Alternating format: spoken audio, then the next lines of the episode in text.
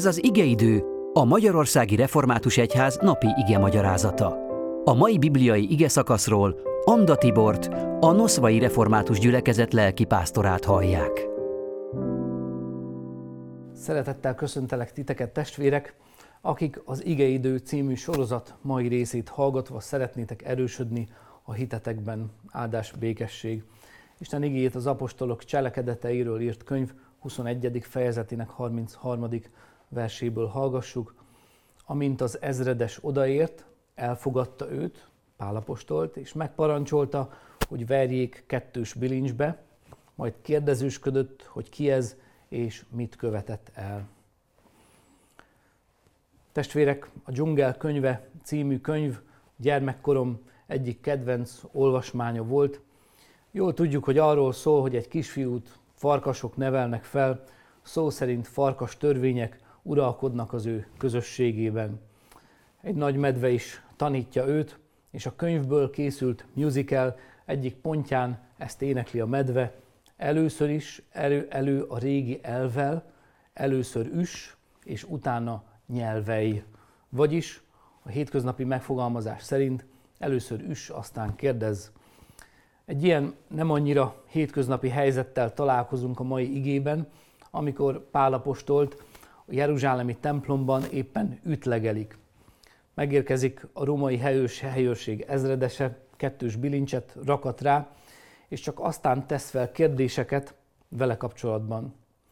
Pál éppen a legnagyobb szeretetét éli meg a népe felé, hiszen egy ószövetségi gyakorlat szerint fejezi ki a nagyon erős elkötelezettségét a zsidóság hitének eredeti tartalma iránt is, fogadalmat tesz, és ezt követően 4 Mózes 6 szerint levágatja a haját.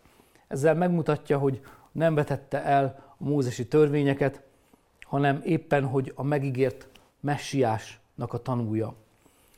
Ő az Úr Jézus Krisztus mondja ezt a hegyi beszédben, ne gondoljátok, hogy azért jöttem, hogy érvénytelenné tegyem a törvényt, vagy a proféták tanítását, nem azért jöttem, hogy érvénytelenné tegyem, hanem hogy betöltsem azokat.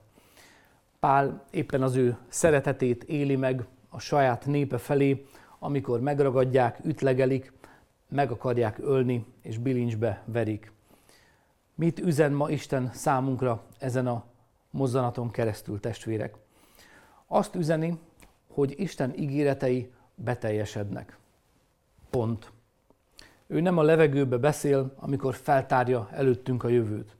Pált is sorozatos proféciákkal, jövendőlésekkel, ígéretekkel készítette fel a legfőbb hitvallására, a római császár előttire. Ő mondja az efézusi gyülekezet előjáróinak, az apostolok cselekedetei 20. fejezet 23. versében, a Szentlélek városról városra bizonyságot tesz, hogy fogság és nyomorúság vár rám.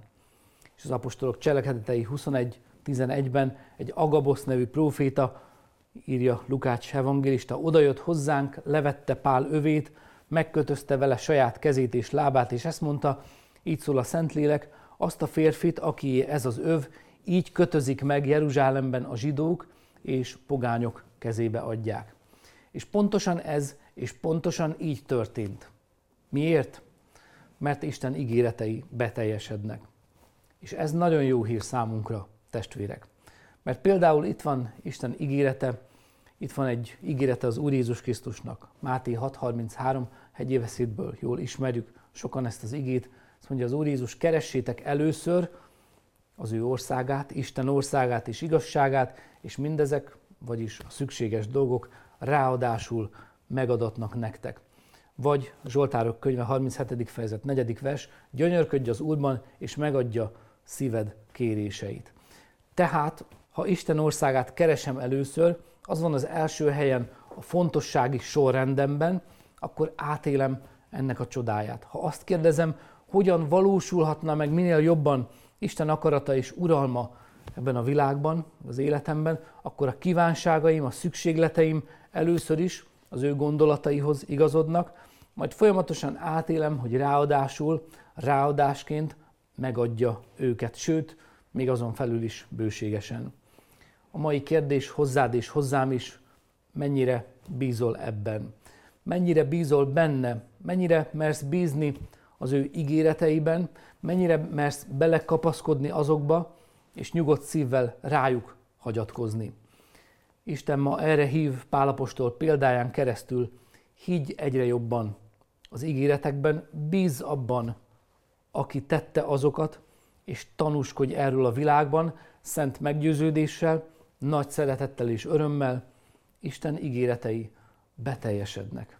Amen. Imádkozzunk. Drága Jézus, kérünk, ajándékoz meg valódi Isten félelemmel minket, hogy higgyük, tudjuk, valljuk, a Te ígéreteid beteljesednek. És nem csak azok, amelyek a megpróbáltatásokról szólnak, hanem azok is, amelyek az áldásokról, a növekedésről, az életről, a győzelemről, a benned nekünk adott békességről és az örömről szólnak. Amen.